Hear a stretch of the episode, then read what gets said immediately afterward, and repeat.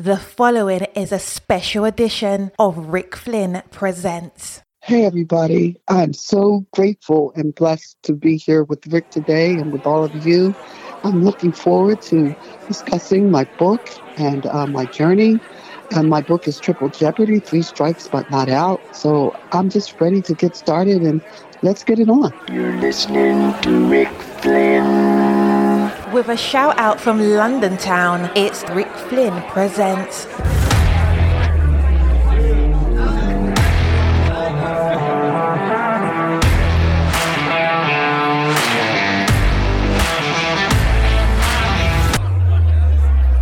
And now, ladies and gentlemen, your MC for the affair, Rick Flynn.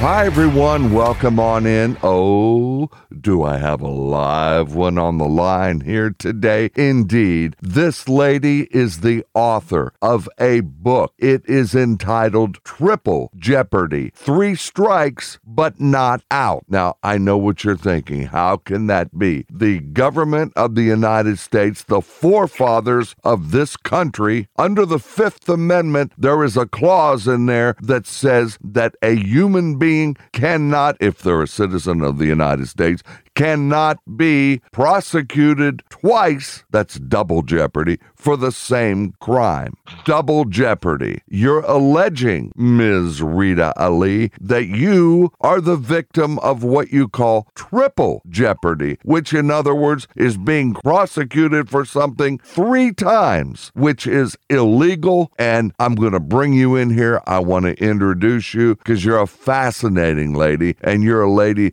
that has got so much going on in your life, and a lot of people have stated that this world is actually in a better place because you were in it, based upon the work that you have done to help others. But Dr. Rita Ali, come on in here, Rita, and say hello. It's a pleasure to have you with us. Well, hey, Ricky, my brother, it's so good to be on with you. We share so much of the same interests and, and know some of the same people. So this is, really really hits home for me. I'm very happy to be chatting with you today. Let's just take it from here. Absolutely. Now, if I could go forward with this thought that I just mentioned, I know that there was a trial at one time in your life and this book is not only about that, which is why it's called Triple Jeopardy, three strikes, but not out, but also in your book, you tell basically about your life in general, which is it's a fascinating life. You've helped other people in your existence on this earth. Would I be correct in at least saying that much? Yes, I have. It's just part of my upbringing. You know, I grew up in a very good environment. I actually, at one time, I remember living in the house with my grandparents, which, if people have had that experience living with their grandparents along with their parents, it's such a community type of supportive environment. So you grow up with always receiving support from others as well as developing that within yourself to give to others. So that's just part of who I am. But it, it was definitely fostered by the fact that I had such amazing grandparents and a, an amazing community that I grew up in, and amazing parents and siblings. And so support is just something that I became accustomed to. Encouragement, people telling you to do the right things, living decent lives, wanting for others what you want for yourself. So it's just innately a part of my development. And I'd like to think that I have made some differences or have helped some people. It's it's been a very important thing to me to to always help someone, regardless of what my station is in life. And I did so even when I fell to the most debilitating time in my life, serving prison time. I was always a helpful person in the incarcerated systems that I spent time in. So it's just part of what I do. I do not know at all how long that you were uh, on vacation for. Let me just say that. How many years did you serve when you served? Well, in terms of actually serving, the first sentence was a year in, of house arrest. And that may sound easy, but it is easier than actually being incarcerated in a facility that's away from your home, but it's still incarceration. You're still very limited as to what you can do. But again, it's better than being behind bars or being in a lockdown facility because you do get to go to your place of worship once a week. And some people are actually permitted to go to work, to a job. So, in that respect, it is closer to living a regular normal life. So the, that was the first sentence. And then the superseding indictment, which is where I was charged with the same crimes. Number one, that I never committed any of them, but I was still, I was found guilty the first time and then sentenced to a year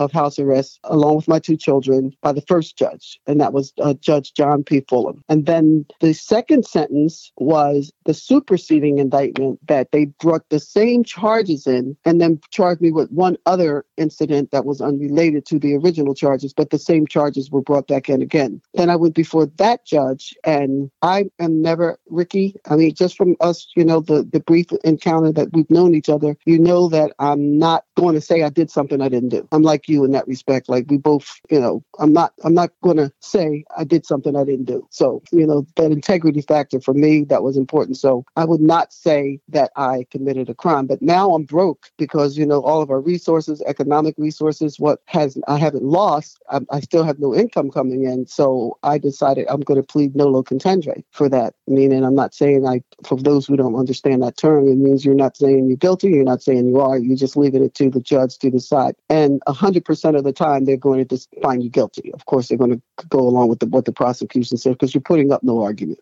But I knew that there was no argument that I could put up at that time. I didn't have the um, I didn't have the legal defense to actually even put up any argument, and I, it, it was a losing battle anyway. So I pled nolo contendere. That judge sentenced me to 24 months, and that was of incarceration. And then I went to Danbury Federal Prison, where at the time they had just overturned something with the federal system where the amount of legal, um, um, the amount of halfway house that you could give people was six months, and I think in some cases even more. And so I was probably not going to get six months because even people who had done 13, many years, uh, more years than I had months sentenced to, they weren't getting but two months. For some reason, they love to hold on to you. Just they, they hold on to you even though they're overcrowded. They've got people sleeping outside of dorms, sleeping in hallways, and putting up makeshift dorms just to keep people there. Well, I guess that's how they get their money per head. But so I was actually called in to by the counselor one day and said she had good news and bad news for me. And I'm like, so what's that? She says, well, the good news is that we're going to give you six months halfway house. And I was like, really? Like,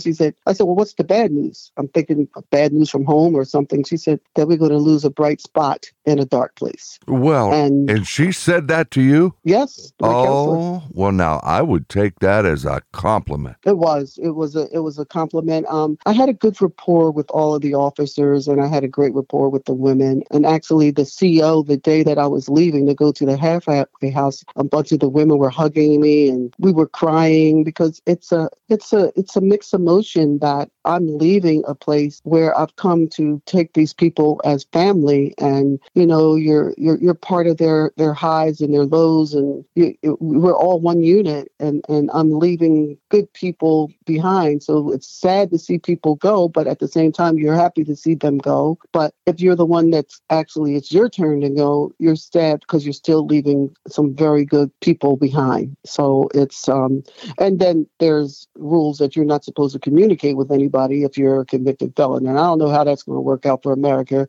since we incarcerate more people than most countries combined in the world. So I don't know how that they can continue with rules like that because almost everyone that I've talked to, and you know, Rick, you know, I go around and I, I speak and um, I have a charity and that I represent. And I remember growing up, never knowing anybody that even went to prison. I heard of jail that people went to jail. Somebody got maybe drunk and the police took them to the drunk tank or something like that, but that was even rare. And now everyone that I speak to, they know of someone or they're impacted in some way by a woman, particularly, well, first men, of course, prison, but by women going to prison. And in the last two decades, the incarceration rate of women, and I really want your listeners to pay attention to this. In the last two decades, the incarceration rate of women in America has gone up over 7 100%. How is that even possible in this land of the free? So all of a sudden, women are, well, men still outnumber us, but all of a sudden, women are going to prison for low level crimes. A lot of it has to do with drugs. Someone gets addicted to drugs, maybe they they break into a laundromat machine, they steal coins or whatever. But what happened is, is the recidivism. They they don't get really the help that in, in incarceration while incarcerated that that would help them, and then many of them are thrown right back into the same environment that caused them to start drugs or to sell drugs for someone or whatever. And so that's why I formulated my, my charity. So like to, to, to help formerly incarcerated women because they need resources once you get out. So Um, I don't know if I'm just going on here. But... No, no, no. You're fine. Your charity that you establish is called We the Number Two Matter. We yes. Two Matter, which is a nonprofit which provides resources for previously incarcerated women. We Two Matter. And what are the resources, for example, that you're providing these women? Well, it, it, I don't do it by ourselves. So there's a conglomerate of various organizations that I work with, like Van Jones's organization. I, I'm an empathy network leader along with other people that are part of Dream Corps. And they've been well established. They put in bills to try to get laws changed and things like that and provide resources and some resources like housing. For example, if a woman maxes out, that's what it's called when you don't leave prison having to go to a halfway house or being on probation. Some people actually don't want that because they feel as though it's a trap because they're going to be sent back to prison for some type of violation. So once some people actually opt to just I'm just throwing my time and I want to be done with the system. I don't want to have to answer to a probation officer or whatever. So if you opt out, you have no resources. There, there's there's nothing. You you just get your maybe twenty dollars to catch a bus and you're out in the boondocks somewhere and you catch a bus and you're going and um, maybe the bus costs you sixteen dollars and now you got four dollars left. So you're going to get it when you get back to your location. You don't have family, you don't have friends, you don't have anybody, you don't have a place to go. So where are you going to go? You know that crack house is always going to accept you. Mm, I so would, I would spend, say, yeah. Yeah. So are you going to spend four dollars on a burger, or are you going to spend four dollars on a vial of crack, and then, or maybe turn trick in the crack house to to to get your fix on? So those are the type of things that women are confronted with. So what we do, we work with another organization, an amazing organization called Standing United, and they we work with judges and probation officers and all types of people in the legal system, as well as organizations that provide housing and organizations that provide clothing and the health department. And we just provide these resources for the women and put them in touch with them and network with these different organizations that do have resources for them that can empower them to live productive lives. Many people don't even know how to go about getting public housing or getting funding towards public housing. So resources, information, we also provide vouchers for mental health. We're not doing the mental health, so I don't want to confuse people. We're not the all in all, but we have resources with, with organizations that give us the vouchers for clothing. And then we do fundraisers that we actually do like a nice brunch for the women. And my uh, son in law, Mike Tyson, he launched our first major fundraiser. And, and also Bobby Brown was there, and Meta World Peace, and uh, Zab Judah, another fighter. Um, so just the fact that these women saw that someone like Mike Tyson and these celebrities cared about them. Like that might seem like a small thing. Like, for example, we have Mother's Day coming up. Mother's Day is a horrible, horrible day for women in prison. So if you, your audience, or I mean, your listeners, um, send someone a Mother's Day card. But it might be, a, it seems like a small gesture to you, but to, to women who are incarcerated, away from everyone that loves them, and have been there for years, and no one's visited them. People have promised to come and see them. And this Mother's Day, they're looking for someone to come and see them, and no one shows up. It's so debilitating and, and heartbreaking. And that's going back to We Too Matter. That's one of the reasons, Rick, that I had to start We Too Matter because that was the worst day in my entire life. Um, Mother's Day, one of the saddest days. And I've had siblings die, uh, parents die, um, like anybody. I'm 75 years old, so I've had, you know, I've, I've had my share of, of heartache. But that nothing impacted me and hurt me like that. To see these women get all dressed up, uh, as dressed up as you can get in prison, and to give a little more background on or uh, to create the the scene of what it's like to be incarcerated, you have hardly nothing in there. You don't have a, a lot. So whatever we have, we share. So where I was at Danbury, particularly, you were allowed to keep a wedding band and you were allowed to have a pair of gold hoop earrings, whether they were real gold or not. But you were allowed to have that. Most people didn't have that, and most people didn't have their uh, wedding band. Most of the women. So this day is Mother's Day is coming. So some of the women had been in there for 15 years, and they've never had a visit on Mother's Day. They've never even seen some of their children that were taken away from them because they had the child while they were incarcerated. So years and years of being promised that someone's coming and they're going to bring their kids, or someone's just coming to see them on on Mother's Day. Every year the disappointment, but some of them still had hope this year that this is going to happen. So everyone in, the, the compound is happy for them. So whatever resources we have, if you've got lipstick, you, you let them use that. Someone does their hair. If your uniform is better than theirs, and, and the reason I say that is because if you have a uniform and you've been in there a while, your uniform may be soiled or I'm talking about it's it's clean, but it's it's worn. And so someone with a new shirt or, or pair of khakis will, will let you wear theirs so that you look really pristine as you can going into the visiting room. So we help them and everybody's excited. They go up in front of that visiting room, they stand out there and they're so happy. And, and I'm talking about when they go up to the visiting, they strut like proud peacocks. And but so they, they linger outside and every now and then someone will, will pass them. Hey, your your turn's coming, your turn's coming. We'll, we'll give them a high five. We're, we're all happy for them, even though we're not getting the visit, but you, you're still happy because you feel like it's happening for you too. But then that clock starts ticking and it gets close to like four o'clock, and you know that that's the time that the visiting hours are going to be cut off, that nobody's coming. And I'm telling you, brother, to see those women walk back to that dorm, through that dorm, while in the midst of other women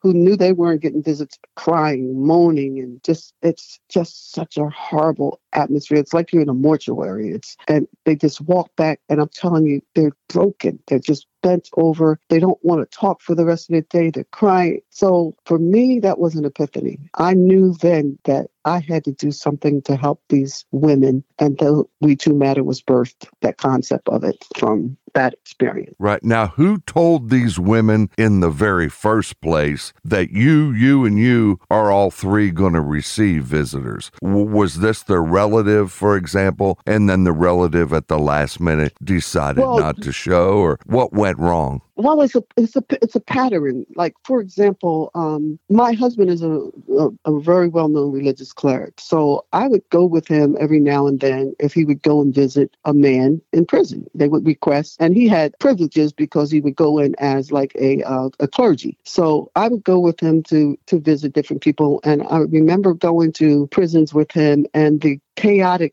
of the visiting room was always uh, how you, what, the processing where you get processed to go in to see the visitor. So I mean to see to see the inmate. That holding area where they're, they're it's always crowded in there and people and voices overlapping and whatever. Sometimes baby mamas are arguing, "This is my turn," and almost fights break out and whatever in there. So because so many people support these men, and so once you get into the visiting room, it's packed in there. It's like there's no room really. Just every seat's taken. Sometimes, more often than not, they have to terminate your visit because let's just say your visits could be two hours or three hours. They have to terminate it to maybe 10, 15 minutes, a half an hour because there are too many people waiting out there to get in to see their man, a, a person that's incarcerated. Not the same. I've worked in, in the visiting room at Danbury, and it's a big room. There would be maybe five or six women in there getting visits, and they weren't the same women every weekend. So women have not traditionally gotten that type of support from men, like baby mamas, mothers, sisters, aunts, women support men. So this is a consistency for the women. Now they can find out from phone call because, and which is another issue. Like you may spend three dollars of your money that's on on your book for a one minute phone call. So, um, and I think you can talk up to 10, 15 minutes, whatever it is, and then it cuts off. But they have communications, and so maybe someone had told them on the phone on a phone call, or maybe they got a letter or uh, a response back to their letter asking their mother or their or or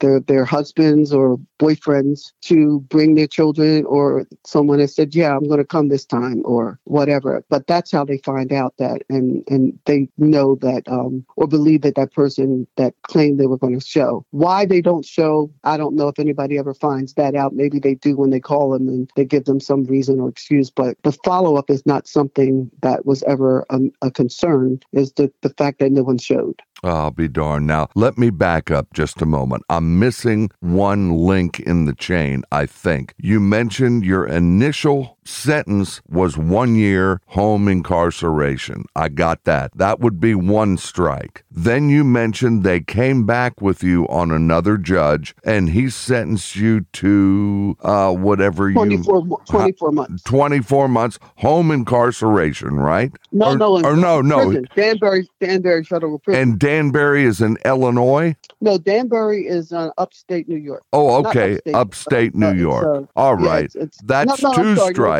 No, no, no, I'm sorry. Uh, uh I'm sorry, Rick brother. No, it's in um, Connecticut. Oh, right Connecticut. Okay, yeah. no problem. That's two strikes. My question is, and what I'm missing is, I didn't hear the third strike. Where does the third okay. triple jeopardy that you're alleging? When did that happen? Okay, let me take you back now, brother, to the first judge that sentenced me and my daughter and my son. Sentenced my me to a year house arrest and my daughter and son to six months house arrest. The federal government appealed that sentence because they wanted us to do hard jail time. They were so angry that that judge, the way that he talked to them and how he was very angry with the decision, and he did as best as he could because the federal government had guidelines, so he had to sentence us, but he actually deviated from the guidelines because he really believed that we were good people and he never brought the government's argument, even though the jury did. So they appealed it. So while I was serving the, the house arrest, and then while I was actually serving jail time, and also I served the house arrest, then I served the, the, the jail time at Danbury. The appeal process hadn't come before the third circuit yet. They hadn't made, made the decision on it. So I leave Danbury Federal Prison, go to the halfway house, and I'm about a month away from all of this going away. And the early one morning, the counselor comes into my room, taps on this iron bunk bed, this metal bunk, bunk, bunk bed, and wakes me up and, and startles me out of my sleep. And I'm like,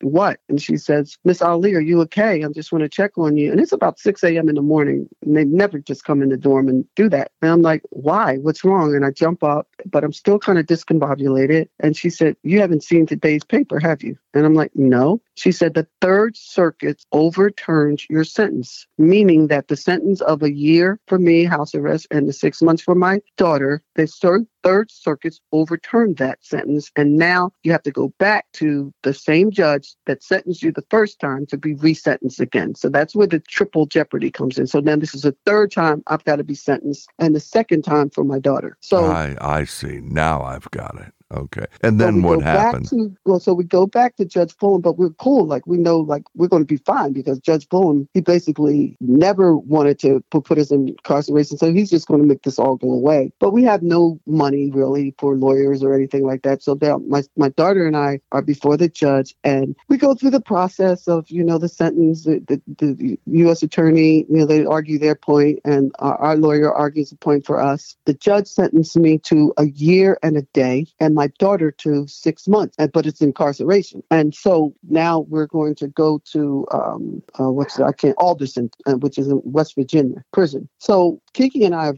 very upset. But the judge says to me in court. He said, Miss Ali, I implore you to appeal this. He said, because this is double jeopardy. Well, he meant for him because he's sentencing me two times on the same thing. He said, this is double jeopardy. And who said that? Um, the judge? Yes, Judge John P. Fullam. Yes, it's He all part said of the record. This, in in his opinion, was double was jeopardy. double jeopardy, which is Yeah, illegal. so- now, you whether you had money or not, you you were supposed to be provided with an attorney. My question is, and this is an important one, Rita, what did your lawyer say when he looked at this? And the man is an expert at constitutional law, I would hope, and he knows double jeopardy when he sees it, and he certainly knows triple when he sees that. Did he say, Rita, this whole thing is illegal, or did he not say anything? Well, to Judge Fullam's credit, because I was really disappointed in Judge Fullam, and so was Kiki, to, to realize that she had to do prison time and I had to go back to prison. We were very hurt. And the Judge Fullam said, in, in, as part of the hearing, as he's closing out, the judge said that what he was going to do is he was going to appoint us two court appointed lawyers, and he appointed us two really, really amazing lawyers. And like they do this appeals and all that type of stuff. Kiki met with her lawyer. I met with our, our lawyer. We met with them at the same time. And we both came back with the same conversation that our lawyers said. We wanted to know why did Judge Fullam even give us the time? And both the lawyers said the same thing. Like that was a gift because Judge Fullam was bound by the fact that the courts overturned it and that I'm already a convicted felon. Kiki's already a convicted felon. So he was bound by that. He had to give us prison time, but he gave us the lowest that he could because he just wanted this to go away. Because at that time he was about 85 years old. And, and they said that, listen, this is definitely wrong and, and it's definitely illegal what they did. Said, but we will appeal it because we're here for you and it's your decision. Said the same thing to Kiki. We will appeal it, but guess what? The government has already said that if we appeal it, they're going to appeal our our appeal. And it's going to go right back to the same conservative uh, uh, Third Circuit Court, and you will be overturned again. They're going to side with the government because it's political. And unfortunately, that's how our court are political. He said, and this time Judge Fullam may not be on the bench to save you, but you will lose. But we'll we'll fight for you, you know, because that's what we do every day. But we, we're just telling you the chances that you'll you'll you'll win almost none. Mm, So mm, mm. we elected to just go ahead and do the time and get it get it over with. Now, did you serve the entire year, or did they let you out early? Well, I knew that I would only do about um, eight months because I did a year. I mean, because I, a good time. I don't do vi- I don't violate. So Kiki's was a, a, a firm six months, but the judge gave me a year and a day, which made me eligible. If it was just a flat year, I'd have to do a year. But when he said a year and a day, it makes you eligible for good time. And the federal government gives you 54 days off a year, so I knew I'd get that off. And then I got two months halfway house, so I did approximately eight months. Right. Okay. And so, therefore, that's how we come down with triple jeopardy. If you would have said, no, I want to retry it, I'm going to go back, would you, at that point in time, the way you're looking at it, would you have called that quadruple jeopardy? If oh, you, yeah, that would have been quadruple jeopardy. yeah, uh huh. And the lawyer warned me that I would do a lot of years. We were Uh, talking about. And who warned you? Your attorney? Yeah, that if they if this third circuit overturned it and I go before another judge that was really side with the with the US attorneys and not try to give us, you know, the uh, leniency that I could be looking at 10, 15 years. Oh my. Well, I'm not going to retry the case because if anybody is interested in that, it's in your book, but also in your book is a whole lot of other things which I'm going to get into. And we're going to do that not only today on this program that the audience is listening to right now, but we're going to hold you over and I'm going to bring you back next week. And next week, I want to get into your son in law and your relationship with him because he was one of the greatest boxers ever to step into the ring. They called him Iron Mike. And of course, that is the great Mike Tyson. He used to live, I'm sure you're aware, in the state of Ohio. He had a Yes. mansion here. Yes, he sure did. Now, it wasn't Yes. near where I am. He was probably five, six hours away. Uh, he was like Oh, in, okay. in the greater Cleveland area. He was closer to Cleveland than he was Cincinnati. But I certainly heard about the fact I knew he lived in Ohio and I knew that he had this mansion that he had here. And we're going to get into that and a whole lot of other celebrities that you, as a socialite in the great state of Pennsylvania in Philadelphia, and you were helping people and the reason why this trial happened. Let me just say they alleged that there was money being misappropriated for a school that you had established there to educate, I guess, men and women, not just women. Well, no, it was children from um, preschool to 12th grade. Oh, okay. All right. It was a children's school. It was a what they call in education a for-profit school. Would that be fair? No, it was a nonprofit. Oh, it was a nonprofit. Yeah, the program, I think that that where the conflicting narrative is coming in is that the Philadelphia Community College is where the alleged ghost employee scam was. So we had a school, the Sister Clara Muhammad School, which is a, an established Islamic school in Philadelphia. And we took the children from preschool on through 12th grade. And it was in basically in, in a pretty rough area. We had children from all over the city come because we had excellent academic course and many of our children graduated. They've gone on to Harvard, Yale. They're lawyers and doctors now. Some of them have even gone to Oxford and gone overseas um, uh, because we had a very good academic program there. And we took kids that were basically thought of by some people as throwaway kids. So we had a very good program. Then we were approached by the Philadelphia Community College, a representative from the Philadelphia Community College, uh, a woman who was actually the lead defendant in our case. She represented them. Um, she had basically worked for the Commonwealth of Pennsylvania and had um, was in charge of this division of the adult education program in Pennsylvania for the Philadelphia Community College. So I was approached by her and she asked me if I would be interested in them having using our facility, classrooms in our facility to have adult education classes there. And she offered $450 per classroom per semester. And I want to emphasize that that's per classroom per college semester. The, the semesters are based on regular college semesters. So you have a spring semester, a fall semester that's roughly about 16 weeks per each. And then you have two summer sessions that are roughly about six weeks per. So that's four semesters altogether. So it was $450 per classroom for commercial space, which for 16 weeks, uh, for $450, that's like a giveaway. But our school was in a, an area of West Philadelphia that's like a, a rough area, like a hood, but we were like a beacon of um, safety and, and hope for the, the community, not just the Muslim community, but everybody there. We were all like close. There's a, a big Christian church across the street, and then the Catholic Archdiocese was across the street on the other side. And we would do carnivals and um, all, all type of outdoor activities. And our facility would be open for different type of community activities like senior programs and different things like that that we would just do for for the community. And it was like that little hub of all of us together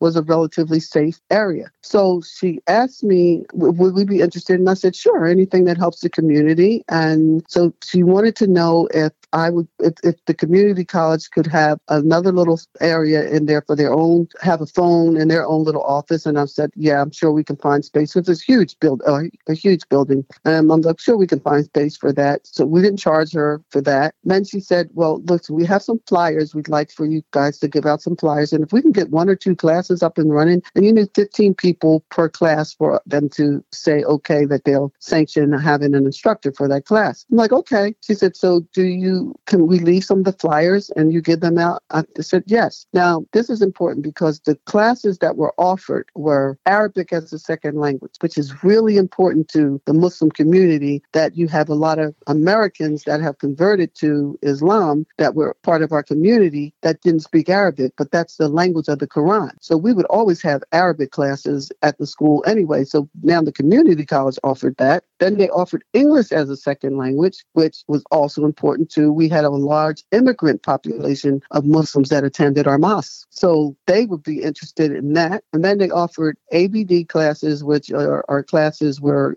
like math, science, things like that. Uh, basic adult education, I think that's what it's called. And then GED classes. So help people get their GED, their, their diploma. And the other thing they offered was computers. Well, at that time, we're talking over 20 years ago, a lot of people didn't have laptops in their houses or whatever. They'd have to go to the library, whatever. But we had a computer lab in, in our facility. So we put out the flyers, and I didn't personally put them out. She, she um, left in the, in the main office, and they put them out at Juma. Now, Juma is the Friday service for Muslims, like church would be for Christians on Sunday.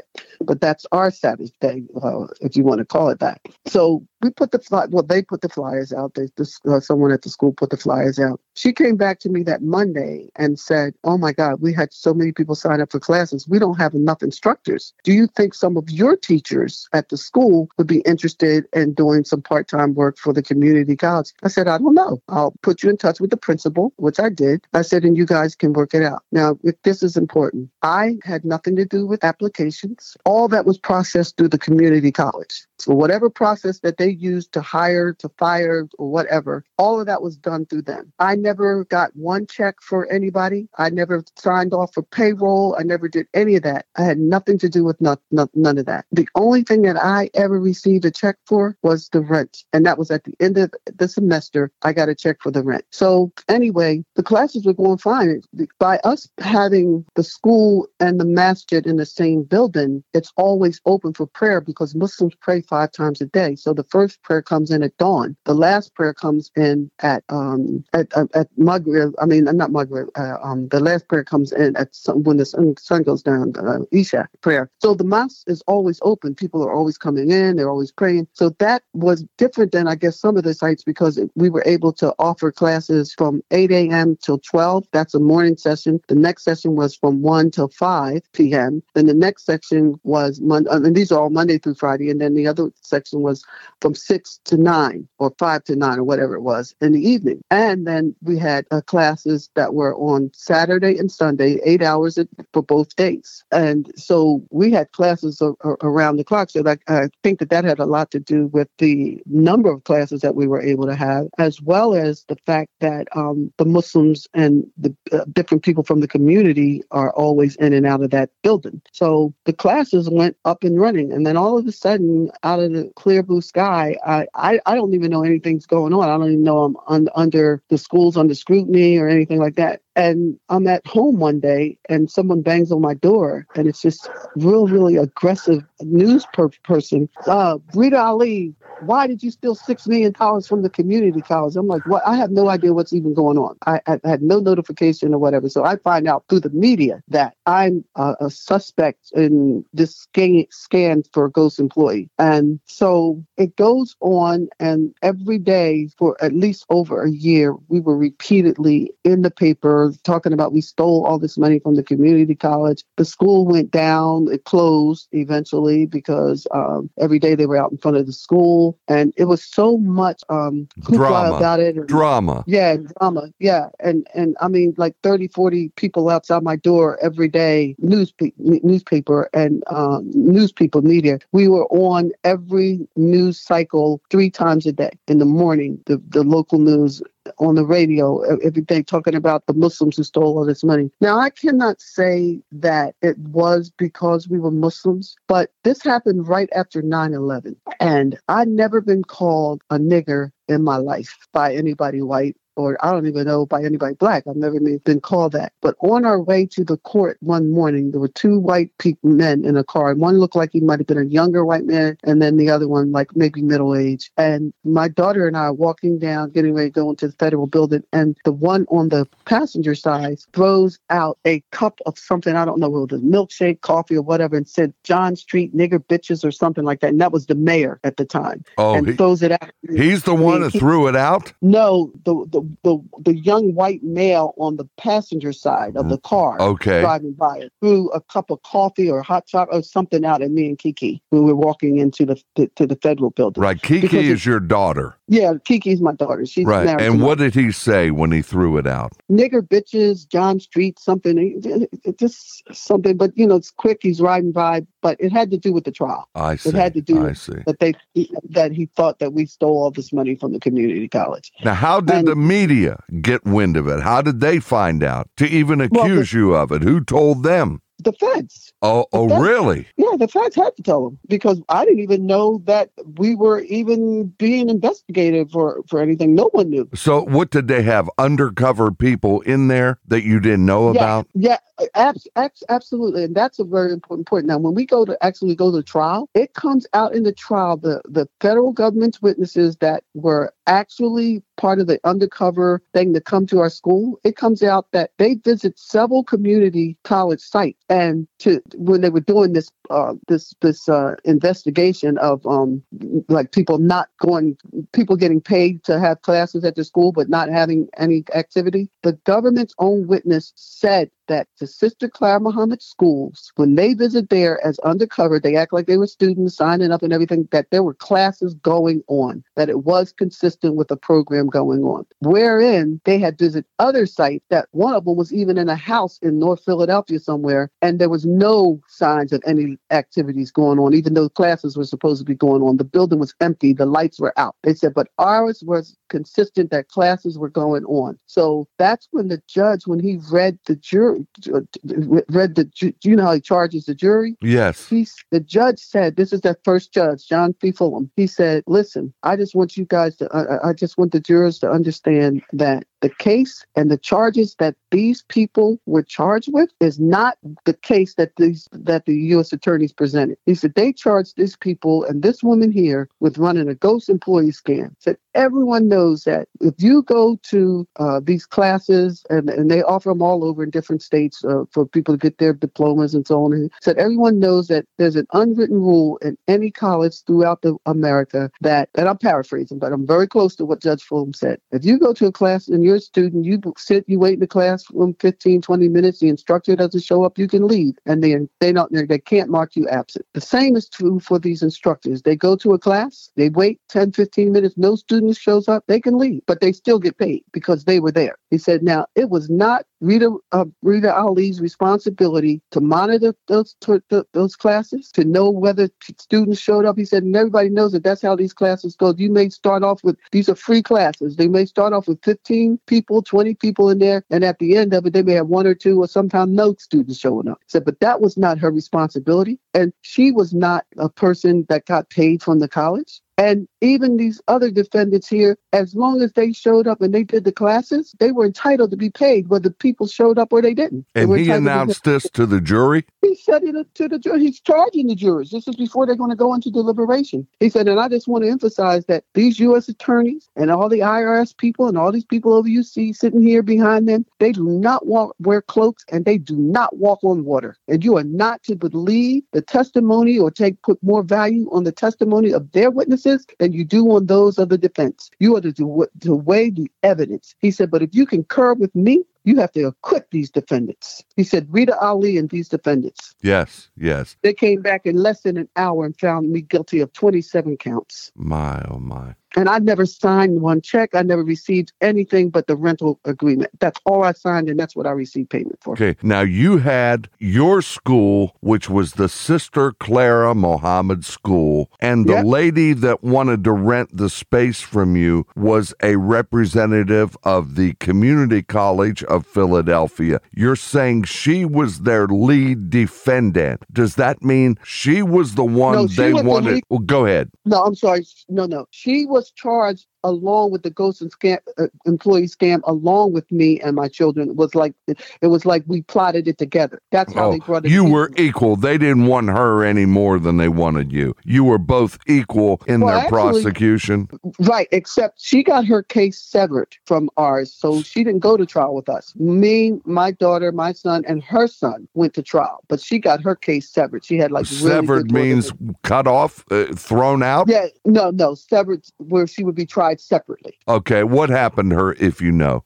quickly? Okay, so she got um, sentenced after I got out of prison, and she had to go before the same judge, Judge Fulton. And according to people that were attended her trial, she got sentenced to prison time too. And to date, she has not served one day in prison. That's because she probably has appealed. No, she didn't appeal anything. The the the uh, U.S. attorneys let her go because Really? they never wanted her. Like, no, they were out. Now, why? me. Why would they do that? Well, I do believe that um, at the time the U.S. Attorney's Office was ran uh, by Republicans. We were very supportive of Democrats. I believe it gets all the way. It always gets down to the the um, national election for the presidency, and when it's always Ohio, Pennsylvania, and Florida. Those electoral votes count. If you take Pennsylvania, pretty much you are going to be the president. So after the Monica Lewinsky stuff with with Bill Clinton and um, George Bush came in, it was this moral majority thing that the Republicans were running on. And even though my husband and I we've supported Republicans and Democrats, but this time we just happened to be on the wrong side where the power was with the Republican U.S. attorney. So there was this this whole attitude about bringing in the moral majority stuff and and and and breaking up this hole that Philadelphia has on the electoral college for the presidency because if you can't take Philly, you can't take Pennsylvania. So all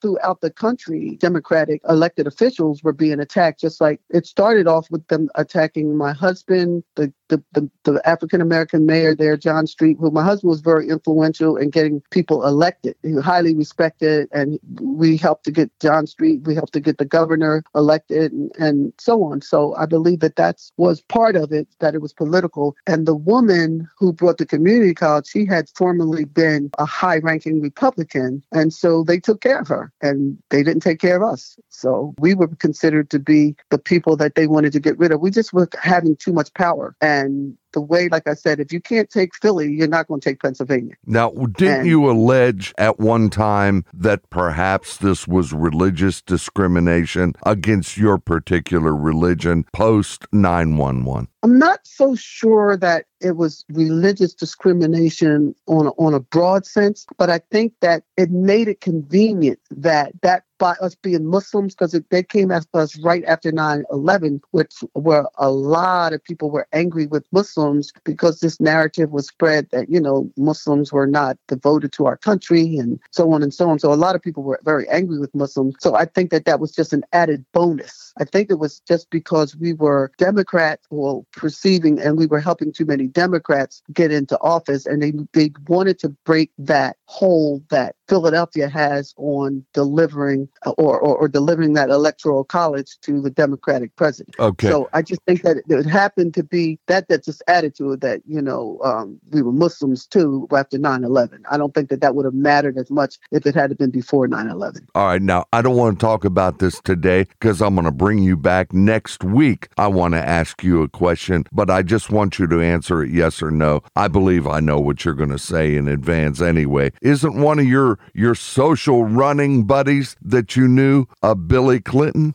Well, I didn't. I, Or I you can't met say- him or, I or met him, yes. Right. yes. We'll go into that next week. Did was he respectful to you at the time that you were with him? Oh my God, he was amazing. I All mean, right. this man charisma. He's amazing. All right, very well. We're going to get into that next week. Ladies and gentlemen, the book is entitled Triple Jeopardy Three Strikes, but Not Out. And boy, everybody can remember the name of your book, Rita.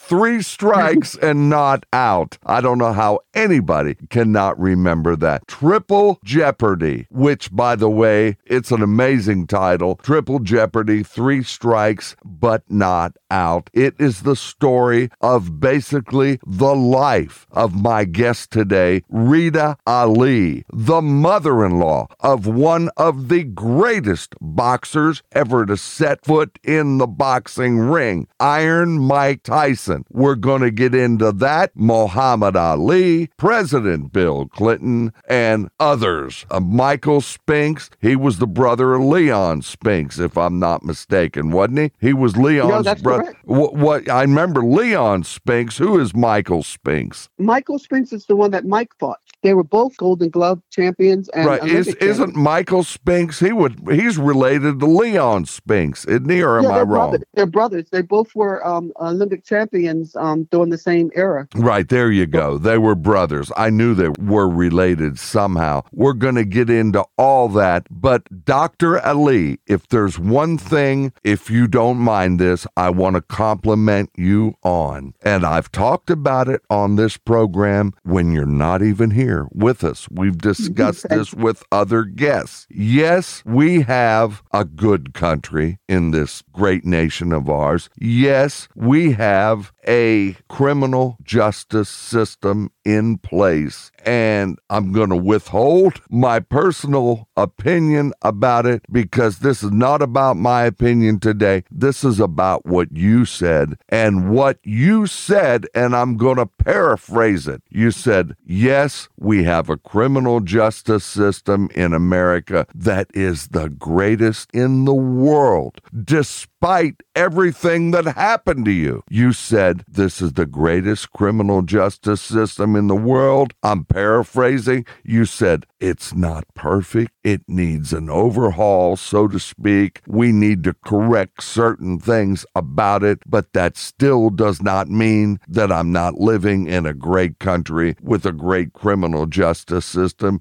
Because, girl, I'm going to tell you this if you and I would get on the airplane and fly to A, B, C, or D countries, I will show you systems over there that will make uh, it'll make you sick to your stomach what's going on. Certainly, we have a good system, but our system is not perfect. I at least commend you for pointing out the good in it. Oh, thank you. I, I totally agree. Um, I mean, you, you you did state it state it well. It's it's not perfect, but at least we have one. And and even in my case, they didn't get it right, but at least I had a trial. Right. Other yes. Yes. I wouldn't even have a trial. And this is what these people, ought, uh, Americans, ought to realize. When you go and visit these other countries, you're you, they take it like, oh, I'll I'll be here and in this country or that country, and oh, how great that'll be. But when you're walking the streets of that foreign country, you're no longer under the auspices, if you will, of that American system that you're so used to. You don't have the freedoms that you have in this country, and you better recognize that fact. Uh, it's it's not uh, all that glitters on that vacation may not be gold. If you screw up, will you go along with me? Yo, absolutely. If, and, and maybe even if you don't screw up, Oh, oh, very Uh, possible, very possible.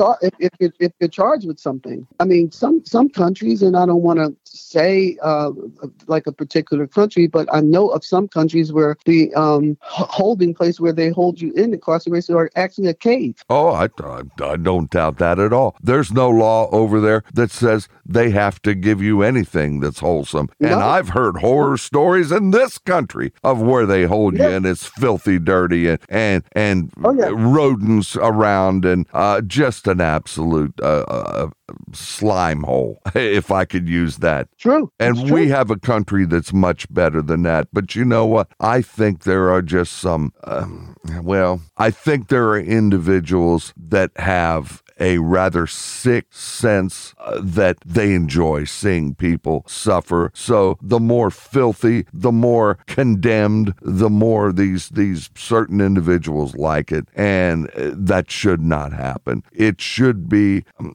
We should clean this garbage up and I, I don't know. I, I I'm I'm upset to think about in this country with how we treat the human life they say that America stands up for the body of the citizen the human life a lot stronger and better than other countries where they could care less if you're alive or dead. So if we're Well- if we have that reputation why not get rid of this crap and this garbage in these cells and make sure that they shine. Make sure that they have a coat of paint. Make sure that there's killer of disease spray or whatever you want to call it and get the place up to par anyway. How about that? Yeah, we're not talking about luxury. We're just talking about basic sanitary um, conditions. Yes. And, um, Oh you, my. you know, Go ahead, you know, dear. Rick, so when you when you think about it in the broad concept that um, the way that people are treated in, in our judicial system and uh, and a lot of the unfairness of it, you're almost left to think the worst. And I want to just emphasize that so many times when we even see what's going on with the hatred and a, a lot of the stuff against gays and this and that, so many times it, it almost relegates us to a sense of hopelessness and despair that there's more evil in the world than there is good. And I would push back because there's not. Actually, most people, the ma- majority of people, are good people and goodwill people. But here's to me what I see the problem is is that good people don't fight as hard for good as evil people fight for evil. The evil we- people we- fight harder for evil than the good Than good people, people do for good. good. Yep, I believe there are more good people, but we can't just be good and be on the sidelines and not do anything. We have to raise our voices against evil wherever corruption. We have to raise our voices, and collectively, that's how we make a difference. Amazing. Rita, if somebody wants this book, tell them right now where they're going to be able to obtain it. Pretty much anywhere where they sell good book, Amazon.com. A lot of them are sold on Amazon.com, and it's just uh, there are a lot of books called Triple Jeopardy. So you have to make sure that you put in Triple Jeopardy: Three Strikes but Not Out by Dr. Rita Ali. It's also on audio, and I know Amazon is a link where you can get it on audio. Um, and uh, and when you just type it in, other things come in. If you just type in, uh, if you just Google Triple Jeopardy: Three Strikes but Not Out by Rita Ali, almost before you get to Rita Ali, it'll come up, and you'll be able to um, get it that way. All right. We are out of time, ma'am. I've already invited you back for next week. We know that. We're going to talk about something completely different, and that is in your days of a socialite, in your days of a radio personality and host, in your days of all the other things that you have done, including promote boxing and, and all of these things. We're going to get into a lot of the people you worked with, not the least of which would be the husband of your daughter. And that was, excuse me, that is one of the greatest boxers ever, Mike Tyson. I want to hear about him next week. Right now, I want to give you the last word, dear, and you tell anybody as we scoot out the door what you would like them to take from your book, and then we'll say goodbye. Well, again, thank you so much, Ricky, for having me. I would like for you to take the fact that perseverance is something that I live by. And it doesn't matter, and I get this too from my son in law no matter how many times you get knocked down, what matters is that you have the will to get back out and never, ever count yourself out. Don't you be the referee standing over yourself, counting yourself out. You get back in there and you fight another day. Perseverance. Absolutely. Ladies and gentlemen, on behalf of myself and our guest today, this is Rick Flynn. It's been fun, but I've got to run. Thank you to Dr. Rita Ali. The book, Triple Jeopardy, Three Strikes, but Not Out. It portrays what happened to her in her venture with the Sister Clara Muhammad School in Philadelphia and what happened in the negotiation and the subsequent teaming up with the community college there of Philadelphia and what was alleged and so forth and so on. But yet, as I mentioned earlier, Rita, it's also about the celebrities you've worked with and other aspects of your life too in your book. Isn't that right? That is absolutely correct. Thank you, everyone. New shows every Wednesday, but I want to remind you please come back and join us next Wednesday. There is too much going on in the life of my guest today, Dr. Ali, to where it will not fit in one hour. And she's done a lot for a lot of people. That's why I invited her back. Please join us next week. You're going to have a great, great show. Thank you, everyone, and we'll see you next week. Good night. Well, good night to you, Rick, and to all the listeners, and God bless. And I look forward to doing this again next week. This was actually fun. Thank you.